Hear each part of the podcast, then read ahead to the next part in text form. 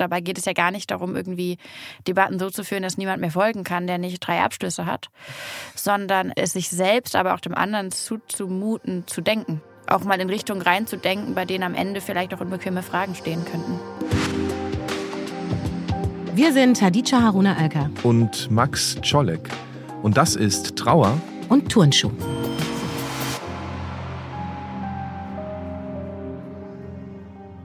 Hello, Hadija. Wir müssen uns immer ein neues Hallo ausdenken. Hallo, Max. Hallo. okay. Und du so? Ja, hervorragend. Äh, äh, es passiert viel die ganze Zeit und die Dinge, die wir hier besprechen, kommen auf eine ganz komische Weise immer zusammen mit den Dingen, die passieren da draußen. Ähm, jedes Mal wieder kommt die neue Folge und ich denke mir so, wow. Ähm, krass. Wir haben das, also wir nehmen das ja nicht am Tag auf, an dem die läuft. Das ist, glaube ich, kein Geheimnis. Und ähm, auf eine Weise begleitet mich dieser Podcast so durchs Jahr und ich habe das Gefühl, er hilft mir dabei, die Gegenwart zu verarbeiten. Genau, und äh, wie sind wir jetzt auf das Thema von dieser Folge gekommen? Weil wir in der letzten Folge ja Kunst und Kultur betrachtet haben, also wie, wie wir Kulturräume quasi denken. Und es war auch ein bisschen intellektuell, Stichwort intellektuell. Und was bedeutet das, wenn wir es quasi durchdenken als widerständige Kultur? Kann Aktivismus intellektuell sein? Und das ist der Zusammenhang, über den wir heute sprechen wollen. Nämlich, äh, weil wir bei der letzten Folge auch festgestellt haben, dass wenn man so in die klassischen Feuilletons schaut, anschaut, in die etablierten Kulturräume, dann finden da AktivistInnen eher mit so einem Frame statt, der nicht unbedingt positiv ist. Und wir haben uns gefragt, kann man Intellektualität nur getrennt von Aktivismus denken oder gehört das zusammen? Wie ist dieses Verhältnis wirklich? Und dieses Image wollen wir quasi hinterfragen. Deswegen auch der Titel Aktivismus versus Denken von einer falschen Gegenüberstellung, weil das auch unsere These ist. Und um diese These einzuleiten, habe ich dir einen O-Ton mitgebracht. Nee, wirklich? Genau, aber aus unserer achten Folge. Was? Den, ja, genau, weil ich finde, er leitet das gut ein. Hör mal zu. Erinnerst du dich? Und auch das ist ja was, wozu eine Emotion total wichtig ist. Und wo ich auch sagen würde, zu einem, ähm, zu einem intellektuellen Blick auf die Welt, den ich vertreten würde, den ich stark machen würde, den ich als einen positiven intellektuellen Begriff verstehe, gehört, dass man Dinge denkt und dass sich einem die Haare zu Berge richten oder dass einem, dass man weint. Also dass man sozusagen eine Emotion spürt bei dem Denken und weiß, was diese Dinge bedeuten werden. Ja, und das bedeutet ja auch aus dieser, aus diesem Gefühl von Ohnmacht rauszukommen. Ich finde, das ist auch eine wichtige mhm. Verbindung zu diesem, Total. seine Gefühle irgendwie zu kanalisieren Intellektualität, glaube ich, würden andere Leute anders definieren. Und deswegen, was bedeutet Intellektualität in deinem Leben, Max? Führ das mal weiter aus, was wir gerade gehört haben. Ja, genau. Also wir sind jetzt an dem Punkt angelangt, wo wir uns bei diesem Podcast selbst zitieren. Cholek 23, Cholek äh, Haruna Oelker 23. Ähm, äh, äh, Genau, ich glaube, dass dieser, dieser äh, O-Ton natürlich tatsächlich schon so den Finger auf einen Punkt legt, der mich auch an dem Thema interessiert. Weil es ist ja nicht nur so, dass Aktivismus nicht in ähm, etablierten Räumen stattfindet manchmal, sondern auch, dass ich ganz oft schon, seit ich klein bin, erlebe, dass die Art und Weise, wie ich auf die Welt zugreife, die Art und Weise, wie ich, und dafür würde ich den Begriff benutzen, intellektuell auf die Welt zugreife, dass die auch äh, immer wieder Widerstand, Abwehr, Ausgrenzung bedeutet. Ich wurde in der Schule gemobbt, deswegen, ich erlebe bis heute, dass Leute mir sagen, äh, deine Art zu denken setzt mich unter Druck und es macht mich ärgerlich. Und das finde ich super interessant. Und, und Kannst du ganz kurz nochmal ja. sagen, wieso wurdest du gemobbt? Ähm, also wenn ich jetzt da so rein... Nee, kannst aber, du sagen. Ja. Ich, äh, es gab in der Schule einfach so einen Punkt, ähm, da habe ich auf eine Weise Worte benutzt, vielleicht auf eine Weise ähm, Gedanken formuliert, die ähm, für andere Leute in meiner Klasse komisch waren, vielleicht auch ähm, äh, die das Gefühl hatten, dass das fällt irgendwie so aus dem normalen Raum raus. So schlau wie Schlumpf quasi. Vielleicht, ich wurde Herr Professor genannt, aber es ist, glaube ich, ähm, äh, nicht nett gemeint mhm. gewesen. Und das hat was damit zu tun, dass Schule ja ein großer Normierungsraum mhm. ist, ein großer Kontrollraum, wo du diszipliniert wirst. Und wenn du Worte mhm. benutzt, auf eine Weise denkst, äh, auf eine Weise vielleicht auch, weiß nicht, schon mit irgendwelchen Referenzen arbeitest, was ich Karl Marx oder sowas, äh, dass das natürlich was ist, was die Leute ähm, eher vielleicht bedrohlich oder, oder auf jeden Fall unnormal finden und dann fängt es halt an mit dem geärgert werden. So. Aber heute würde man Intellektualität, also so wie du es beschreibst, also gerade auch mit dem Wissen um irgendwie Menschen, um, um Kontexte, um irgendwie auch so, ein, so eine Sprache, weil Intellektualität wird ja auch mit Sprache verbunden.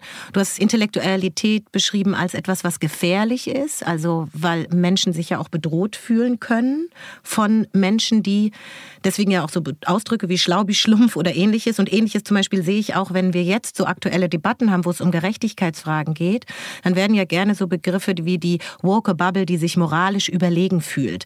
Und da muss ich total viel drüber nachdenken, weil eigentlich kann man es anders lesen. Auch hier fühlen sich Leute von Gedankengängen bedroht, weil die sind ja komplex. Es ist ja alles andere als unkompliziert. Und ich finde es auch sehr intellektuell. Und diese woken Weltverbesserer, äh, linker Tugendterror, das ist ja alles auch ein Label von intellektuellem Denken. Oder würdest du das anders sehen? Also ich glaube, dass man darin schon sehen kann, was, was uns in dieser Folge auch beschäftigt, oder dem wir hier nachgehen wollen, nämlich, dass sich diese zwei Teile gar nicht so gut voneinander trennen lassen, wie es vermeintlich ist. Also Räume, die von sich behaupten, sie seien nur aktivistisch oder nur äh, intellektuell, ähm, die sind, glaube ich, irgendwie off. Also das ist nicht das, wie politische Bewegung, so wie wir sie ja auch mhm. verstehen und wie wir sie ja auch hier im Podcast verkörpern, auch immer wieder mit unseren Gästen äh, sichtbar machen, funktioniert, nämlich dass beides gleichzeitig stattfindet. Ähm, und gleichzeitig bleibt viel zu sagen über dieses Gefühl der Angst oder des unter Druck gesetzt werden, sowohl von den AktivistInnen, die sich festkleben und irgendwie nur Aktion machen, und auf der anderen Seite dem Vorwurf oder der Angst vor Intellektuellen, ähm, die eine lange Geschichte hat und die auch eine lange Verbindung hat mit anderen Diskriminierungsformen, nicht zuletzt von Antisemitismus. Kannst du das ausführen? Also, weil ich glaube, das muss schon nochmal erklärt werden. Also die lange Geschichte. Wie wurde denn Intellektualität eben früher auch begriffen und auch verfolgt? Weil das ist ja das, worauf du anspielst. Genau, sehr gerne. Also ich glaube, da, wie es häufig so ist mit Diskriminierungsgeschichten, sind es ähm, ist eine Geschichte, die in unterschiedlichen Kontexten unterschiedlich auftrifft. Also ich fange mal an mit dem nächsten Kontext in, meinem, in meiner eigenen Biografie, das ist die DDR. Ähm, da gab es zum Beispiel eine Einteilung in A-Kinder und I-Kinder. Mhm. Äh, und die war im Klassenbuch vermerkt. A-Kind war Arbeiterkinder, dazu gehörten aber nicht nur ArbeiterInnen, sondern auch Mitglieder des Militärs und Mitglieder der Regierung. Das waren A-Kinder, Arbeiterkinder und es gab I-Kinder, das waren intellektuellen Kinder und die hatten ein deutlich geringeres äh, Chance darauf, einen Studienplatz zu bekommen zum Beispiel, weil es quotiert war. Das heißt, Intellektualität war eine Art ähm, abgewertete Kategorie gegen die Arbeiterkategorie. Ähm, das geht, also das spitzt sich sicher am meisten zu in so einem kommunistischen Framework bei, bei ähm, Stalin und den Verfolgungen von sogenannten wurzellosen Kosmopoliten äh, äh, oder bei sogar der roten Khmer in Kambodscha, die schlicht alle Menschen mit einer Brille umgebracht haben, weil die als Intellektuelle galten. Also hier gibt's wirklich eine Zuspitzung, die bis zur Vernichtung läuft, wo Menschen als bedrohlich wahrgenommen werden, weil sie als studiert, als irgendwie verbunden mit einer Bourgeoisie, mit einer, mit einer bürgerlichen Schicht, die man bekämpfen wollte, galten. Die interessanteste Geschichte, wenn wir über Antisemitismus reden, ist aber sicherlich die der Nazis ähm, und ihrer Vorstellung ähm, des zersetzenden jüdischen Geistes. Mhm. Ähm, und da gibt es eine direkte Verbindung dieser Wurzellosigkeit, also der Idee, dass Juden und Jüdinnen in Deutschland ähm, bis 33 insbesondere äh, Linke, also Leute wie Kurt Tucholsky äh, äh, oder vielleicht auch Karl Kraus oder so, dass die eine, eine Art hatten, über die Gegenwart nachzudenken und die Gegenwart kritisch zu beleuchten, so wie wir es jetzt auch tun, ähm, die von den Nazis als ein Verrat an dem deutschen Volk, an dieser Fantasie der deutschen Rasse und so weiter verstanden wurde. Also Jüdischkeit und die, die antisemitische Abwehr von Jüdischkeit war eng verbunden mit dem, was sie den zersetzenden jüdischen Intellekt nannten, also der Idee, dass Juden und Jüdinnen auf eine Weise den nationalen Gedanken zerstören. Und es knüpft ja genau an das an, wenn ich vorhin gesagt habe, die Woke Bubble, also sozusagen aus einer antisemitismuskritischen Perspektive, die du gerade eingenommen hast, nochmal darauf blickst, was bedeutete Intellektualität, also das Denken von Gesellschaft der Gegenwart und die Probleme, die auch herrschen, die Ungerechtigkeiten, die Verfolgung sozusagen zu eliminieren, indem man sagt, ihr fühlt euch als was Besseres. Dieser antisemitische Stereotyp existiert bis heute, äh, kann man ja genauso festhalten. Und wenn ich es jetzt ergänzen würde, würde ich auch sagen, dass alle, die sich in diesem Feld von auch Rassismus, Antisemitismusforschung, Gender, Postcolonial Studies, aber auch den Disability Studies bewegen, dass äh, die hier noch nicht mal so bekannt sind, dass das als eine Form von intellektuellem Durchdenken von Gesellschaft ist, selten stattfindet. Meistens aktivistisch. Ich nutze ja interessanterweise oft auch das Wort progressiv, zum Beispiel in bestimmten mhm. etablierten Räumen, mhm. weil ich dann merke, das hat ein weniger Label. Progressiv eher so als emanzipativ, so, ähm, weißt du, so Fortschrittsgedanke, so äh, kritische Auseinandersetzung, die das Gegenteil von konservativ ist von mir aus, ja. Und dann kann man sich ja auch fragen, wie wirst du gelabelt eigentlich in so einem Diskurs heute? Du hast jetzt gesagt von dir als Kind die Erfahrung jetzt, wie dir Leute begegnen, wenn du sprichst. Und ich habe mich auch jetzt in Vorbereitung auf die Sendung schon gefragt, was bin ich eigentlich? Fühle ich mich jetzt intellektuell? Und ich, ich, ich habe mich noch wirklich, ehrlich gesagt, nicht so wirklich damit beschäftigt. Aber mir wurde mal zugeschrieben, dass ich eine Denkerin sei. Und das mochte ich dann wieder, weil Denken, das wäre meine Freundin, meine Familie bestätigt, mhm. das tue ich seit Kindheit. Und wer, wer tut es nicht? Und ich tue es auf eine bestimmte Art. Und du hattest ja auch einen Text äh, mir in unserer Vorbereitung mhm. mitgebracht, der so gepasst hat, den ich nicht kannte, von Bell Hooks. Der hat den Titel Theory as Liberatory Practice, ja. Theorie als Praxis der Freiheit. Und ich, vielleicht kannst du kurz nochmal sagen, weil ich habe mich darin wiedergefunden und, und habe so gedacht, danke, weil das Intellektualität auch nochmal so eine andere Note gibt. Also, also wer ist eine intellektuelle Person? Mhm. Ja, sehr gerne. Das ist äh, tatsächlich... Das ist voll Frage-Antwort-Büro. Max, ich habe ist Fragen, aber wichtig, naja, ich meine, guck mal, was wir hier gerade probieren, Hadija, und das glaube ich, müssen wir auch nochmal unseren Leuten, die hier zuhören, sagen. Wir probieren gerade einen Begriff, der hochgradig negativ aufgeladen ist. Für die einen. Für die einen ähm, probieren wir anders zu zu deuten. Und dafür muss man, glaube ich, so ein bisschen Frage-Antwort machen, einfach um sowohl den Unterschied, also zu erklären, Intellektualität ist eine Verfol oder intellektuelle ist eine Verfolgungskategorie, intellektuelle ist eine Abwertungskategorie und dann kommen wir jetzt gleich in einem dritten Schritt dazu, wie kann man das eigentlich anders machen. Genau, aber, warte, aber einer war noch vorher. Genau. Das sind, der dritte, der auch sind, intellektuell heute würde ich noch ergänzen, können nur bestimmte Leute sein und bestimmte Leute nicht. Und das glaube ich nicht. Ich weiß, ich auch ja, nicht. Genau. Aber das denke, also das ist noch so ja, eine Idee das ist davon. noch eine Idee ja, genau. davon. Ja. Also, ähm, die, die, der Text von Bell Hooks probiert einfach nur nachzuvollziehen, welche Rolle für sie Theorie als eine äh, befreiende Praxis gespielt hat und was das bedeutet hat in ihrer Kindheit.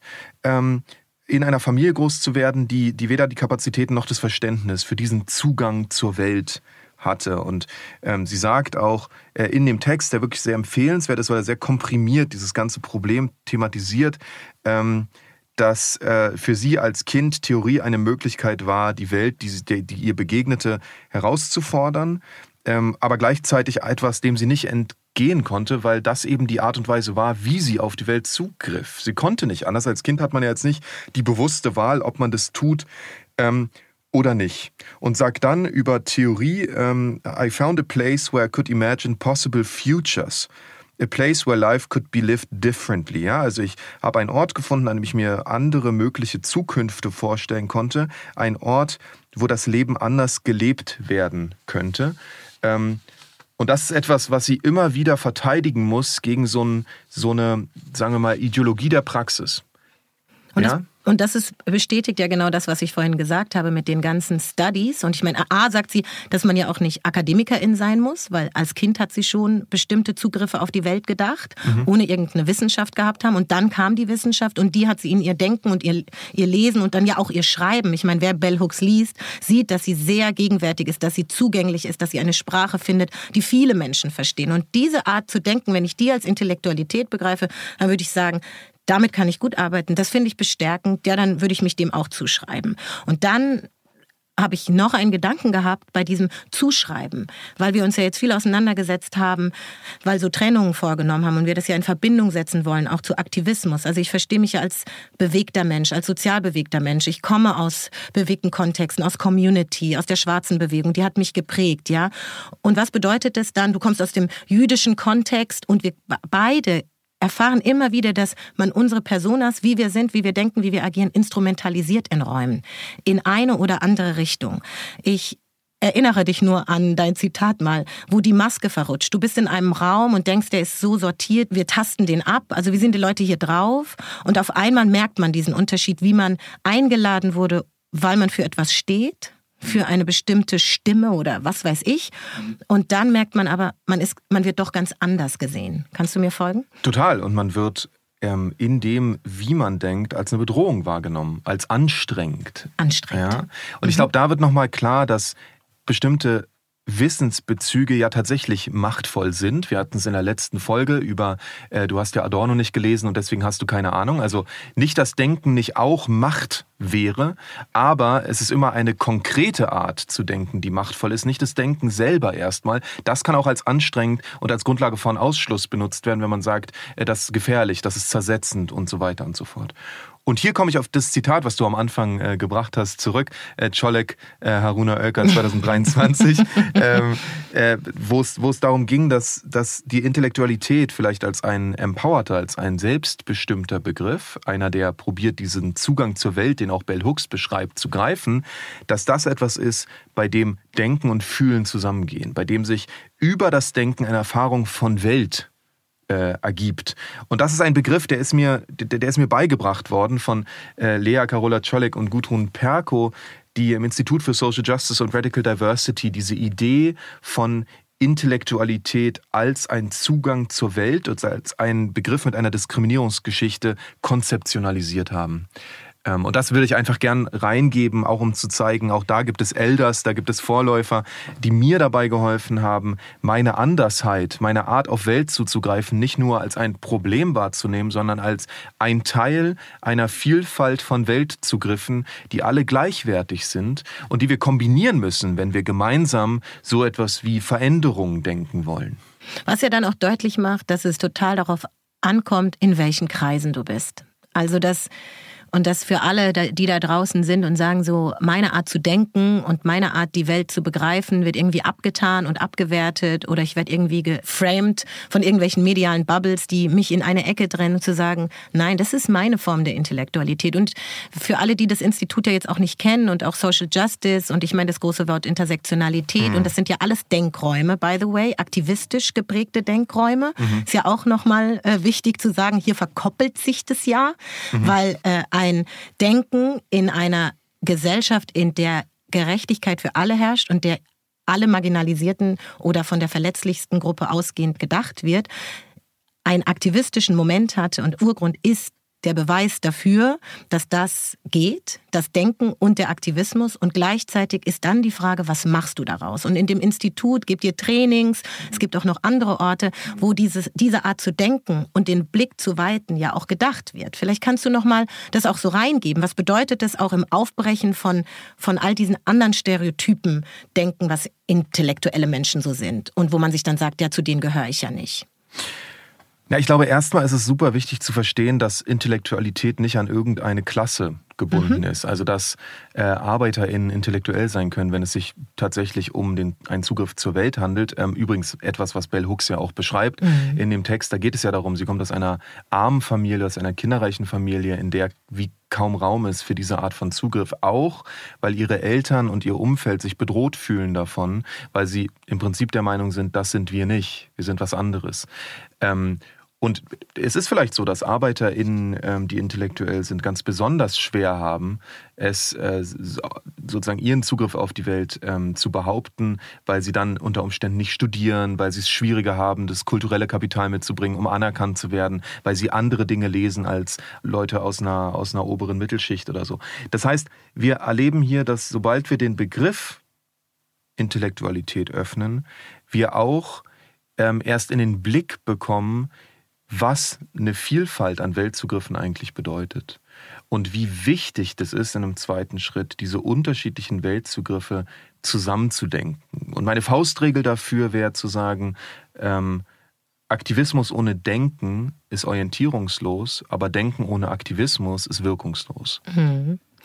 Und ich halte es nochmal fest für mich, was ich daraus ziehe, aus diesem Zitat, aber auch aus dem, was du gerade gesagt hast, ist, eigentlich kann man sich hinsetzen und kann sagen, alles, was ich als marginalisierte Person an Gefühlen und Erfahrungen mitbringe und durchdenke und in einen Kontext setze, ob es jetzt sei, dass wir neue Bücher auf dem Markt haben, aus einer postmigrantischen Perspektive oder aus der XY marginalisierten Perspektive, die uns die Welt nochmal anders zeigen, die jetzt zwar vielleicht feuilletonistisch gesehen als sowas Neues, Diversity gelabelt werden, dass das Denkräume, intellektuelle Denkräume sind, dass das ein mega Angebot ist, ähm, intellektuell zu denken. Und dass eigentlich die, die das noch nicht erfasst haben oder das als Trend wahrnehmen, eigentlich eine, was verpassen.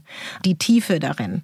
Ähm, und noch ein Satz, ja, und dass es ja auch darauf ankommt, also worauf hat man sich geeinigt? Also wenn wenn etablierte Kreise bestimmen, dass das nicht intellektuell ist, was ich gerade beschrieben habe, mhm. dann gibt es keinen Zugang.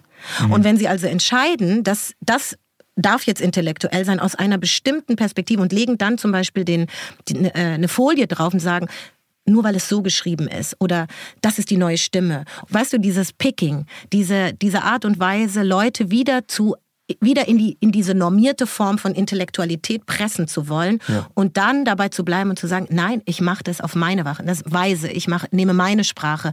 Und ja, ich bin genauso denkend, intellektuell und sei es drum, ich bin auch aktivistisch. Und ich habe im Vorfeld auf, auf diese Folge mir auch so nochmal überlegt oder hatte so ein Gedankenspiel, ich, weiß, ich schlag's dir mal vor und du mhm. sagst, was du davon hältst. Ähm, es gibt ja Formate, in denen wir Menschen bewundern, die bestimmte Dinge besonders gut können. Also wenn wir zum Beispiel Sport gucken, dann bewundern wir, wie die Leute mit ihrem Körper umgehen können. Das ist teilweise so Weltklasse, sowas können wir nicht, das finden wir krass. Wir fühlen uns davon nicht unter Druck gesetzt. Wenn ich einen Fußball, wenn ich Messi sehe, wie er dribbelt, dann bin ich ja nicht, denke ich ja nicht, der blöde Messi will mir hier irgendwas vormachen und so, sondern ich bewundere das. Das gleiche gilt für ähm, sowas wie ich gucke einen Film, in dem so eine Schmonzette oder so eine Rom-Com und dann bin ich super traurig, dann denke ich auch nicht, oh, die Leute haben so ein intensives Leben, äh, so emotional, das will ich auch, sondern ich denke, oh, ist so traurig, da fühle ich mit und so weiter. Ich finde, das ist schon ein Zeichen für die Abwehr und die Abwertung von Intellektualität, dass man nicht oder ich häufig erlebe, dass nicht Leute sagen nach einer Veranstaltung, ähm, hey wow, das ist, eine, das ist eine Art, sagen wir mal, Hochleistungssport denken, das ist eine Art Komplexität, das finde ich super krass, mir schwirrt der Kopf, da hat sich sozusagen Messi intellektuell dreimal um sich selbst gedreht und dann ein Tor ins obere linke Eck versenkt, äh, sondern man sagt, das setzt mich unter Druck. Und das finde ich erstaunlich, weil ich mir so denke, aber sozusagen den Pianist, der seit 30 Jahren Klavier spielt, der setzt euch da auch nicht unter Druck. Da macht ihr die Augen zu und genießt. Und das, was wir hier auf der Bühne machen, was wir hier im Podcast machen, das ist vielleicht auch eine Sache, die was mit jahrzehntelanger ähm, Studium und Beschäftigung mit dem Kopf als einer dehnbaren Materie, als einer Sache, die man trainieren kann, zu tun hat. Also ich, ich bin mir einfach nicht sicher, ob nicht auch darin schon eine Form von Abwertung liegt, dass das ähm, anders behandelt wird, als was Leute mit ihren Körpern oder was Leute mit ihren Emotionen machen. Wow, sage ich jetzt mal kurz. Ich muss darüber nachdenken. Ich versuche es mal so ein bisschen trotzdem auch runterzubrechen, weil wir haben jetzt so ein bisschen Sinierstunde. Aber wenn wir davon ausgehen, dass das, was wir gerade tun, also Intellektuellität eine Art ist, die Welt wahrzunehmen, dann machen wir das ja auch und gucken dabei auf kon konkrete Probleme sei es jetzt, ich hau's jetzt einfach mal rein, äh, Aiwanger zum Beispiel. Also mhm. diese große Debatte zu sagen, ähm, wie wird jetzt zum Beispiel diese Debatte intellektuell durchdrungen? Das unter dem Stichwort Jugendsünde. Ja. Und äh, ich, ich weiß gar nicht, ob wir es jetzt aufmachen sollen, aber Natürlich, wenn bestimmten Leuten zugeschrieben wird, dass sie das intellektuell durchdringen und Jugendsünde und die Zeitrahmen und andere nicht das nicht können oder nicht mhm. den Zugang oder nicht gehört werden oder abgestempelt werden als, das ist jetzt wieder so ein ähm, ähm, politischer korrekter Scheiß, sage ich jetzt mal sehr mhm. banal, mhm. weil das passiert ja schnell bei all diesen Diskussionen, wo es um Antisemitismus geht, um Rassismus, um all mhm. diese Dinge, sobald es intellektuell erfasst wird, also mhm. es um so eine Differenzierung und Kontextualisierung geht. Also unser gesamtes Projekt dieses Podcasts, hast du die Entscheidung, wie du es rahmst. Mhm. Rahmst du es intellektuell? Rahmst du es aktivistisch? Rahmst du es untermoralisch? Sind wir ein Moral-Podcast? Ja. Wobei, finde ich schon, der Begriff des Rahmens ja eine bestimmte Denkleistung voraussetzt. Ähm, aber bevor wir jetzt vielleicht zu unserem Gast kommen, die uns ganz, ganz viel darüber erzählen kann, können wir ja den Blick nochmal kurz so wie wenden auf dieses, diesen Begriff, den wir jetzt so ein bisschen immer wie mitgenommen haben, nämlich mhm. AktivistInnen. Mhm. Du hast es ja auch schon angedeutet. Ähm, dass natürlich auch AktivistInnen oder Aktivismus ähm, in Deutschland äh, massiv angegangen wird für das, was er macht. Ähm, Aktivist, also ich glaube, die könnte man so wie zuspitzen auf die Aussage, Aktivistinnen machen die Gesellschaft kaputt.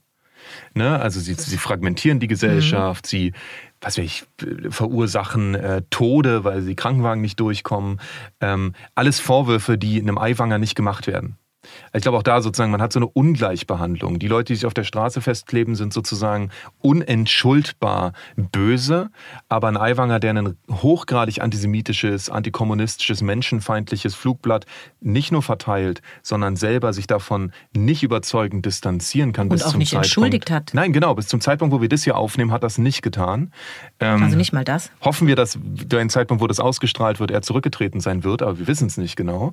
Ähm, dass das eine Sache ist, die, die auch wieder so eine Ungleichbehandlung bedeutet, weil am Ende Intellektuelle und Aktivistinnen auf eine Weise im gleichen Boot sitzen, nämlich sie wollen beide die Gesellschaft verändern, so wie wir uns das vorstellen, und beides wird vielleicht auch zu Recht als Gefahr wahrgenommen. Und das knüpft ja an zu dem, was du am Anfang gesagt hast, Intellektualität, die verfolgt wurde. Wenn Aktivistinnen Kämpfe führen, um eigentlich, und jetzt nehme ich mal, also man muss ja auch nochmal unterscheiden, also welche, welche Form von Aktivistin. Du hast jetzt Klimaaktivistinnen genannt. Ich, man könnte auch eben Gerechtigkeits-, äh, Social Justice-Aktivistinnen mhm. in diesem großen Feld der Diversität nennen. Und ich habe vorhin das Wort progressiv benutzt. Es geht um Emanzipationsfragen. Also wer hat die Welt schon anders gedacht? Soziale Bewegungen haben eine andere Gesellschaft gedacht. Und wenn du zurückguckst in die Genese, die Geschichte, die Errungenschaften sozialer Bewegungen, Bewegung aller Art haben sie eine Welt gedacht, mhm. die wir heute schon erleben. Die Kämpfe, die heute geführt werden, und jetzt sind wir wieder bei den Elders, haben wir AktivistInnen der ersten Stunde zu verdanken, mhm. die eine Welt im Sinne von Bell Hooks gedacht haben, sozial gerecht, eine Welt für alle, im sehr pathetischen Sinne. Mhm. Und auch Klimaaktivistinnen könnte man das zuschreiben, weil sie sehen mit der Weitsicht, nicht nur aktivistisch im Sinne von, sie kleben sich auf die Straße und sind aktiv, sondern auch sie denken. Sie denken, was passiert, wenn wir die Klimakrise nicht erfassen. Womit wir hervorragend an dem Punkt unseres Gesprächsgastes angekommen sind. So ist es. Herzlich willkommen, Luisa. Neubauer. Hallo. Hi. Also äh, wer Luisa nicht kennt, ich gehe davon aus, dass ihr alle Luisa kennt, aber äh, hat Geografie studiert, ist Klimaschutzaktivistin und Publizistin, bekannt geworden als Hauptorganisatorin von Fridays for Future in Deutschland, ist Host des Spotify-Podcasts 1,5 Grad und zuletzt erschien ihr Buch Gegen die Ohnmacht. Das hat sie zusammen mit ihrer Oma Dagmar Remzma geschrieben. Und wir haben jetzt viel über Intellektualität und den Zusammenhang mit Aktivismus äh, gesprochen, Luisa. Und was würdest du sagen? Wird die Klimakrise Klimakrise intellektuell verhandelt oder wie wird über den katastrophalen Weltzustand gesprochen? Ich wünschte, wir würden es uns trauen, gesamtgesellschaftlich, intellektuell, aber vielleicht auch emotional, persönlich, privat, aber eben auch politisch ähm, über die Sachen nachzudenken, über die ökologischen Krisen und was sie für uns bedeuten. Stand jetzt würde ich sagen, dominiert aber viel mehr das Populistische, das Ideologische, das Dogmatische.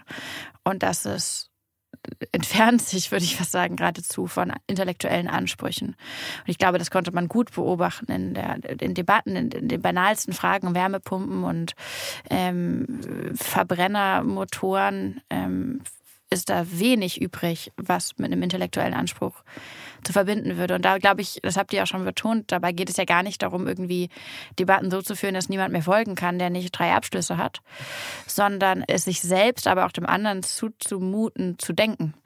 Mhm. Und ähm, auch mal in Richtungen reinzudenken, bei denen am Ende vielleicht auch unbequeme Fragen stehen könnten.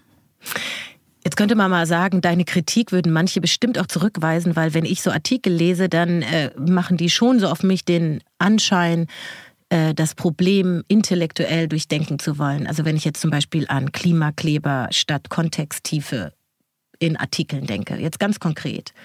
Würdest du das nicht so wahrnehmen? Das stimmt sicherlich. Ähm, und das ist wahrscheinlich eine Sache, die in jedem, in jeder The Thematik ähm, auch Schwierigkeiten mit sich bringt, dass man unter dem Label von Intellektualität eigentlich Banalitäten verhandelt und Vorurteile festigt und ähm, mit Fremdworten ähm, ausschmückt, was eigentlich nur äh, sich nicht rückwärtsgewandt und äh, oberflächlich letztendlich ist. In der Klimafrage würde ich, glaube ich, einen Unterschied machen. Ich würde bezweifeln, dass man die Klimakrise, die ökologische Krise intellektuell durchbuchstabieren und durchdiskutieren kann, ohne in irgendeinem einzigen Punkt eine Verhaltensänderung einzuleiten bei sich selbst. Also ich würde nicht wissen, wie das funktioniert, von sich behaupten zu wollen, das Thema in Anführungszeichen verstanden zu haben, ohne in irgendeiner Weise davon einen Akt des Handelns ähm, von abzuleiten. Auch selbst wenn es was Kleines ist, selbst wenn es ein, ein Gespräch ist, was man daraufhin anstößt, eine, eine andere Zutat, die man für sein, für sein Abendessen einkauft, eine, eine, eine politische Perspektive oder was auch immer, eine, eine Frage, eine Anschlussfrage oder was auch immer. Ich wüsste nicht, wie es emotional, intellektuell möglich sein sollte, sich so umfassend mit ökologischen Krisen und ihren, und ihren Bedeutungen, ihren Folgen, ihren Fragen, ihren, ihren Gruseligkeiten zu beschäftigen ähm, und gleichzeitig sich so sehr abzukapseln davon, dass dass man meint, man könne mit all dem weitermachen wie bisher. Dann würde ich mich fragen, ob es da jemand wirklich verstanden hat. Eine Gegenüberstellung, die uns jetzt auch im Gespräch schon begegnet ist, ist auch innerhalb von so kritischen, ähm, empowernden Strategien, dass da manchmal Denken und Theorie und Intellektualität ausgespielt wird gegen ähm, sowas wie Aktivismus oder Handeln. Ähm, kennst du diese Debatte? Ist das, also spielt es überhaupt eine Rolle oder, oder gibt es diese Trennung gar nicht so sehr ähm, in Bezug auf die äh, Klimabewegung? Ah, gute Frage. Mein Gefühl wäre an der Stelle, dass es vielleicht eine der großen Lehren ist aus den letzten 30 Jahren Umweltdebatte in Deutschland. Die Idee, dass wir immer weiter aufklären und am Ende sind wir alle so klimaaufgeklärt, dass wir irgendwie die Kohlekraftwerke sozusagen nur noch nebenbei runterfahren müssen, weil wir es alle so selbstverständlich finden. Mhm. Äh, so, so ein mhm. bisschen das, das, sagen, das, das Info-Flyer BUND-Prinzip. Hier ist noch ein Flyer und dann mhm. sehen wir uns morgen und übermorgen haben wir die Probleme hinter uns. Das hat ja nicht funktioniert. Und ähm, das ist vielleicht auch gar nicht so erschreckend, oder erstaunlich. Ähm, und ich finde die Schlussfolgerung eigentlich befreiend. Es geht um, es geht um Aufklärung und Aktion zusammen gedacht, wie man das in vielen anderen sozialen Bewegungen eigentlich auch schon sehr lange gemacht hat. Das ist klar, aber wir müssen natürlich öffentlich streiten, wir müssen Diskurse ähm, bestreiten, Dialog suchen. Unsere Aktionen werden nicht immer für uns selbst, für sich selbst sprechen, das kann nicht funktionieren. Und genau darum geht es in meinen Augen in der Phase, in der wir jetzt in der Klimafrage immer wieder die rhetorischen Mittel ähm, zu nutzen, die Räume zu füllen ähm, den Dialog zu führen und gleichzeitig ähm, dann den Schritt in, in Richtung Aktion zu gehen. Du hast gerade eigentlich zwei Sachen gesagt. Als erstes, bevor Max seine Frage gestellt hat, hast du gesagt, wenn ich es durchdrungen habe, also wenn ich es durchdacht habe, müsste ich aktiv werden. Und umgekehrt gilt auch, wir müssen aktiv werden, damit Leute zum Denken kommen. Das wäre eigentlich der, das, was wir herstellen wollen. Und wenn du jetzt auf Fridays for Future schaust, das ist das eine, aber auch die unzähligen anderen Aktiven, die es ja gibt, die etwas durchdacht haben und aktiv werden wollen. Ähm, was ist eine Strategie, das Problem in die Köpfe zu bringen, damit mehr Leute aktiv werden. Ja, das ist, glaube ich, es geht in die andere Richtung, das würde ich dazu mhm. ergänzen, mhm. dass das Aktivsein auch beim Denken hilft. Dass ähm, es ist die Aktion, die uns den Raum gibt, dann auch unbequeme Fragen zu stellen, weil wir schon wissen, was eine Antwort darauf sein könnte. Mhm. Und ich gerade in der ökologischen Krise, ist es mein Eindruck, aber das betrifft, glaube ich, auch eine Reihe, große Reihe an weiteren Ungerechtigkeiten in verschiedenen Formen. Es erscheint mir, dass es ähm, fast so eine Art, ja, vielleicht so eine Art intellektuelle Angst gibt, bei Fragen zu enden, ähm, von denen man weiß, man kann nicht adäquat auf sie reagieren, also gar nicht nur rhetorisch, sondern auch lebensweltlich, ähm, dass man dann lieber einen Sicherheitsabstand zwischen sich und diese unbequemen Fragen oder Erkenntnisse reinbaut. In dem Augenblick aber, an dem wir sagen, hey, wir bieten dir einen Umgang an, der sich gut anfühlt, der sich wahrhaftig anfühlt, der sagen, ne, im, im wahrsten Sinne des Wortes eine Verantwortung auf etwas ähm, sein kann, ja, dann fällt auch in meinen Augen das Nachdenken viel leichter. Dann ist das weniger gruselig. Und das heißt, ne, bei uns in Fridays for Future haben wir das genauso gemacht. Wir haben Menschen das Angebot gemacht, auf einen Klimastreik zu kommen, um dann dort darüber zu sprechen, wie gruselig die Krise ist. Wir haben nicht Menschen Angst gemacht und dann gesagt, jetzt überleg dir doch mal, ob du vielleicht eine Aktion machen möchtest, weil mhm. genau dort verliert man ja Menschen, die das Gefühl haben, ist doch alles so schlimm, was bringt es noch? Mhm. Vielleicht noch als Frage, weil das, was wir hier gerade tun, ist so Status aufs Exempel. Wir denken laut und sprechen über ein Problem und du betonst immer wieder, dass äh, sozusagen, also wenn, wenn ich es erfasst habe, dann passiert etwas in mir. Ich finde ja, wenn ich jetzt dich persönlich betrachte, so über die letzten Jahre, dass die Art, wie du sprichst, sich auch verändert hat. Ich erinnere mich zum Beispiel, als wir in der Klimakneipe in Frankfurt waren, mhm. äh, wo du eingeladen warst, hast du beispielsweise Eva von Redeker äh, zitiert, die ja ihr neues Buch äh, Bleibefreiheit äh, geschrieben mhm. hat. Und da ja auch die Tatsache verhandelt, dass es immer weniger Orte geben wird, an denen Menschen leben können, mhm. weil die Klimakrise eben ganze Landstriche unbewohnbar macht. Mhm. Du hast ein Buch geschrieben mit deiner Großmutter. Ich zitiere mal unter der Unterzeile. Meine Großmutter hat sich mit allen Leuten zweimal zerstritten. Das erste Mal, als die Leute die Schrecken der NS-Herrschaft zu schnell vergessen wollten. Und dann, als sie die ökologische Katastrophen nicht wahrhaben wollten. Ich finde, das ist alles ein, ein größeres Kapitel kontextualisieren, dass alles gleichzeitig passiert, dass verschiedene Themen sich mhm. verbinden. Das würde ich als intellektuell verstehen. Würdest du deine Art zu sprechen, zu arbeiten, das in die Köpfe zu bringen, als einen intellektuellen Zugang verstehen im Aktivismus? Oh, ähm, mhm. anteilig, ja. Und meine Sprechweise hat sich da tatsächlich, ähm, richtig, hat sich da gewandelt, insofern, dass wir ähm, vor fünf Jahren noch viel mehr interessiert waren, Menschen wütend zu machen. Ähm, und jetzt geht es ähm, viel mehr darum, Trost anzubieten und zu trösten und ähm, äh, über Heilung zu sprechen und Mut und Hoffnung, weil die Krisen auf einmal, die, die, vor fünf Jahren mussten wir noch erklären, dass wir eine Krise haben und heute ähm, müssen wir erklären, dass wir irgendwann mal weniger Krisen haben können. Ähm, so hat sich die Realität für viele verwandelt. Ähm, und in der ökologischen Frage sehe ich meine persönliche Aufgabe, aber auch die Aufgabe, die wir als Bewegung haben, wie so eine Art Übersetzungsleistung. Wir haben irgendwie eine Wirklichkeit und wir haben eine Gesellschaft und offensichtlich gibt es da, gibt es da Brüche und das, was da draußen passiert, wird in, in alle möglichen Richtungen hinein interpretiert, wird manipuliert, wird missinterpretiert und ignoriert. Und wir als ähm, ökologische ähm, Klasse praktisch sehen, dass wir, ähm, dass wir probieren, Tonlagen zu finden, die, die das wieder zusammenbringt, die diese Verbindung wieder aufbaut. Das ist aber nicht eine einzige Tonlage. Und das heißt, eine von diesen Verbindungen ist der intellektuelle Zugang. Das ist aber nicht der einzige. Ein anderer, eine andere Übersetzungssprache wäre das Emotionale, das, das Gefühlvolle, was, was aus dem Herzen spricht. Das andere wäre vielleicht der ästhetische, der künstlerische, der musikalische ähm, Zugang. Ähm, manchmal ist es aber auch der, der, weiß ich nicht, der, der marktwirtschaftliche, ähm, pragmatische, was auch immer, äh, Innovationsverliebte, den manche dann brauchen, für die es sie leichter macht. Weil wir letztendlich an einem Punkt ankommen wollen, dass Menschen das ehrliche Gefühl haben können, ich kann mich diesen Fragen stellen, ich kann auch was tun und am Ende kann ich ähm, auf einer guten Seite stehen, im besten Falle irgendwie gewinnen. Also wenn man so will, eine Klaviatur der Methoden, die man Richtig. alle gleichzeitig anspielt, um sozusagen in eine Gesellschaft wirken zu können, die ja selber vielstimmig ist und vielleicht viele Ohren hat genau. unterschiedliche Dinge zu hören. Und genau das ist auch, Gene Sharp ist ein, ähm, einer der großen ähm, Vordenker ähm, von, von, von Formen des gewaltfreien Widerstandes. Und der hat ähm, vor, vor vielen Jahrzehnten die 198 Methoden gewaltfreien Widerstands veröffentlicht. Und mhm. das ist zu einem in, in den Revolutionen der Welt zu einem ganz wichtigen Standardwerk geworden. Und ähm, so ähm, Rumor has it, dass es in ganz vielen Revolutionen angewandt wurde. Und er ging nicht von der ökologischen Frage aus, sondern von der Frage, wie kommt man von einer Diktatur zur Demokratie. Und, äh, und ich finde es ganz schön, über diese 198 Methoden gewaltfreien Widerstands nachzudenken, weil auch sie das genau unterstreichen, was du gerade erzählt hast. Wir, wir beschäftigen uns mit einer Klaviatur.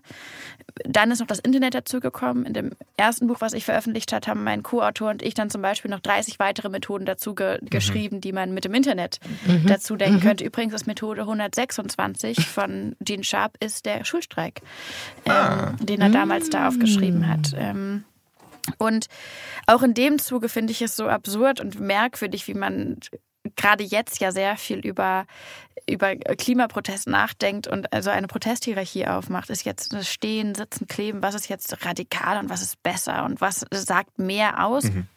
Ich finde, du hast gerade so viele Schlagworte gebracht, die auch, äh, weil sich vielleicht auch manche fragen, aha, wie kommt jetzt Luisa Neubauer in diesen Podcast? Weil wir machen ja immer Erinnerungskultur. Es geht oft um marginalisierte Gruppen. Und wir haben aber ja ein intersektionales Verständnis, das sich eben auch mit unserer Umwelt und dem globalen Kontext, der Welt und in der Welt, in der wir leben, ja. dass die Luft, die wir atmen, verbindet, weil wir Menschen sind. Und du hast direkte Verbindung gerade hergestellt zu Emotionen. Das waren unsere letzten Folgen.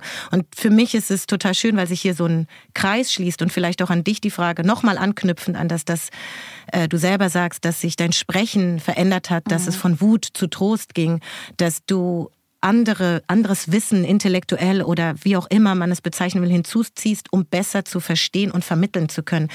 Was würdest du sagen, hast du dahingehend jetzt als Strategie in deiner Klaviatur, wenn es so um den, den intersektionalen Blick in Gemeinschaft mit anderen Marginalisierten, die alle um diese Befreiung und eine bessere Welt von morgen kämpfen, äh, entwickelt und zu sagen, gemeinsam sind wir mehr. Also nicht so diese strikte Trennung, ja. weißt du, weil es gibt die Kritik, weißt du, lange an Klimaschutzorganisationen, sie sind so weiß, etc. All das, also so dieses gemeinschaftliche Orchestrieren. Das ist ein guter Punkt. Ich glaube, die erste Feststellung ist in der ökologischen Frage, die, die Krise an sich ist in ihrer in ihrer Verfassung neu. Das gab es so noch nicht als Krise und das, ähm, die ökologische Krise nimmt Ausmaße an, die wir Menschen, also die Zivilisation, noch nicht erlebt haben.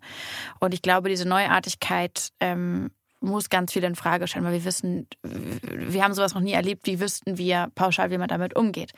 Gleichzeitig gibt es in meinen Augen einfach eine sehr gute Chance, dass es für zumindest Anteile oder sozusagen für, für, für einzelne Zugänge, einzelne Kampagnen, Vorgänge, Auseinandersetzungen, würde ich denken, gab es in der Geschichte sozialen Widerstands einfach schon mal Leute, die es in irgendeiner Weise gemacht haben. Mhm. Da müssen wir wieder auch da eine Übersetzungsleistung erbringen. Aber zum Beispiel, wenn ich äh, an meine Bücher denke, die ich, die ich geschrieben habe, habe ich sozusagen, ich würde sagen, mindestens zur Hälfte aus Literatur meine Ideengeschäfte überhaupt nichts mit dem Klima zu tun hatten. Da ging es um Frauenrechte, da ging es um äh, Widerstand marginalisierter Communities, da ging es um Menschen in ganz anderen Regionen der Welt, da ging es um Kolonialgeschichte und, und die Befreiungskämpfe, die damit einherkamen. Und das heißt, ich glaube, der erste Punkt, was ich sagen möchte, ist, es gibt sehr viel ähm, Anlass davon auszugehen, dass die ökologische Klasse es nicht neu erfinden muss und nicht kategorisch besser weiß.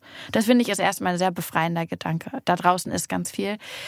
Und dann hat diese, diese Idee der Intersektionalisierung, des, des Zusammenbringens der Kämpfe für mich, oder ich glaube, aus der, aus der ökologischen Perspektive heraus mussten wir einmal eine Sache umlernen. Und zwar ist es so, dass uns sehr lange gesagt wurde, haltet das Umweltthema für sich, haltet die Ökologie für sich, damit es für in Anführungszeichen die Menschen nicht zu kompliziert wird, dass dann nicht, ähm, dass dann auf jetzt nicht noch die Frauen reinbringen, obwohl wir eigentlich wissen, naja, wenn wir ehrlich sind, die Frauen sind halt nun mal weltweit mehr betroffen von Klimafolgen als Männer, also es gibt da einfach eine feministische Perspektive. Dann bloß nicht die People of Color reinbringen, weil das wäre dann ja zu viel in einer weißen Mehrheitsgesellschaft. Wenn wir uns aber ehrlich machen, sehen wir weltweit sind es die People of Color, die am meisten betroffen sind. Nicht noch die Fluchtfragen reinbringen bringen. Na gut, wenn wir uns ehrlich machen, gibt es einfach einen klaren Zusammenhang zwischen Klimafolgen und Fluchtursachen. Das trifft übrigens die Frauen dann mehr als die Männer, die Behinderten noch mal ganz rausgenommen, die ganz hinten, also der Ableismus in der Klimakrise ist natürlich auch präsent, gibt es auch die Studien und so weiter und so fort. Also von uns wurde eigentlich verlangt, die Krise sozusagen ähm, eindimensional und auch so ein bisschen unehrlich zu betrachten, damit es für die Menschen nicht zu schwer wird. Und wenn man sich dann aber einmal fragt, wer sind denn die Menschen, dann würde ich denken, naja, sind wahrscheinlich ehrlicherweise weiße Männer aus dem globalen Norden, die dann eigentlich noch mit anderen Fragen konfrontiert werden wollten, also pauschal gesagt, ähm, weil sie das zu nervig fanden, vielleicht aber auch, weil es einfach bedeuten würde, dass man die Ungerechtigkeiten holistisch betrachten als Gänze sieht. Und das Lustige ist, wir haben das dann auch mal ausprobiert, wenn ich zu den Leuten komme und sage, wir haben übrigens festgestellt, Fußball hat ganz viel mit der Klimakrise zu tun, weil es gibt ja keinen Fußball auf dem toten Planeten. Wo sollen die armen Jungs trainieren und die Frauen natürlich? Dann jubeln alle und sagen, das ist ja toll, dass man den Fußball noch ins Klima reinbringen kann. Da würde niemand sagen, nee, den Fußball jetzt bitte mal da raushalten. Das ist nämlich für die Menschen dann zu kompliziert und zu viel. Nee, nee, nee, nee, nee. Auf einmal, wo wir irgendwie so ein weiß und sehr männlich dominiertes Thema ähm, finden, da ist es auf einmal toll, wenn man die Sachen zusammendenkt. Das heißt auch an der Stelle, glaube ich, ähm, lohnt es sich da ein bisschen frei zu machen und vielleicht nicht nur zu lernen und zu entdecken, wie befreiend und erleichternd es sein kann, die Kämpfe zu verbinden, sondern auch zu verlernen, was uns immer und immer wieder erklärt wurde darüber, dass ein isoliertes Thema irgendwie mächtiger sein sollte als ein, äh, ein intersektionales. Bedeng. Bleiben wir anstrengend, Max. Ja, vielen, vielen Dank. Ich finde, da, da ist äh, Danke. mehr drin als Da ist ganz viel was drin. wir hätten können. Vielen, vielen Dank, Danke. Lisa. Danke, dass Ja. du dabei warst. Gerne, Leute, gerne.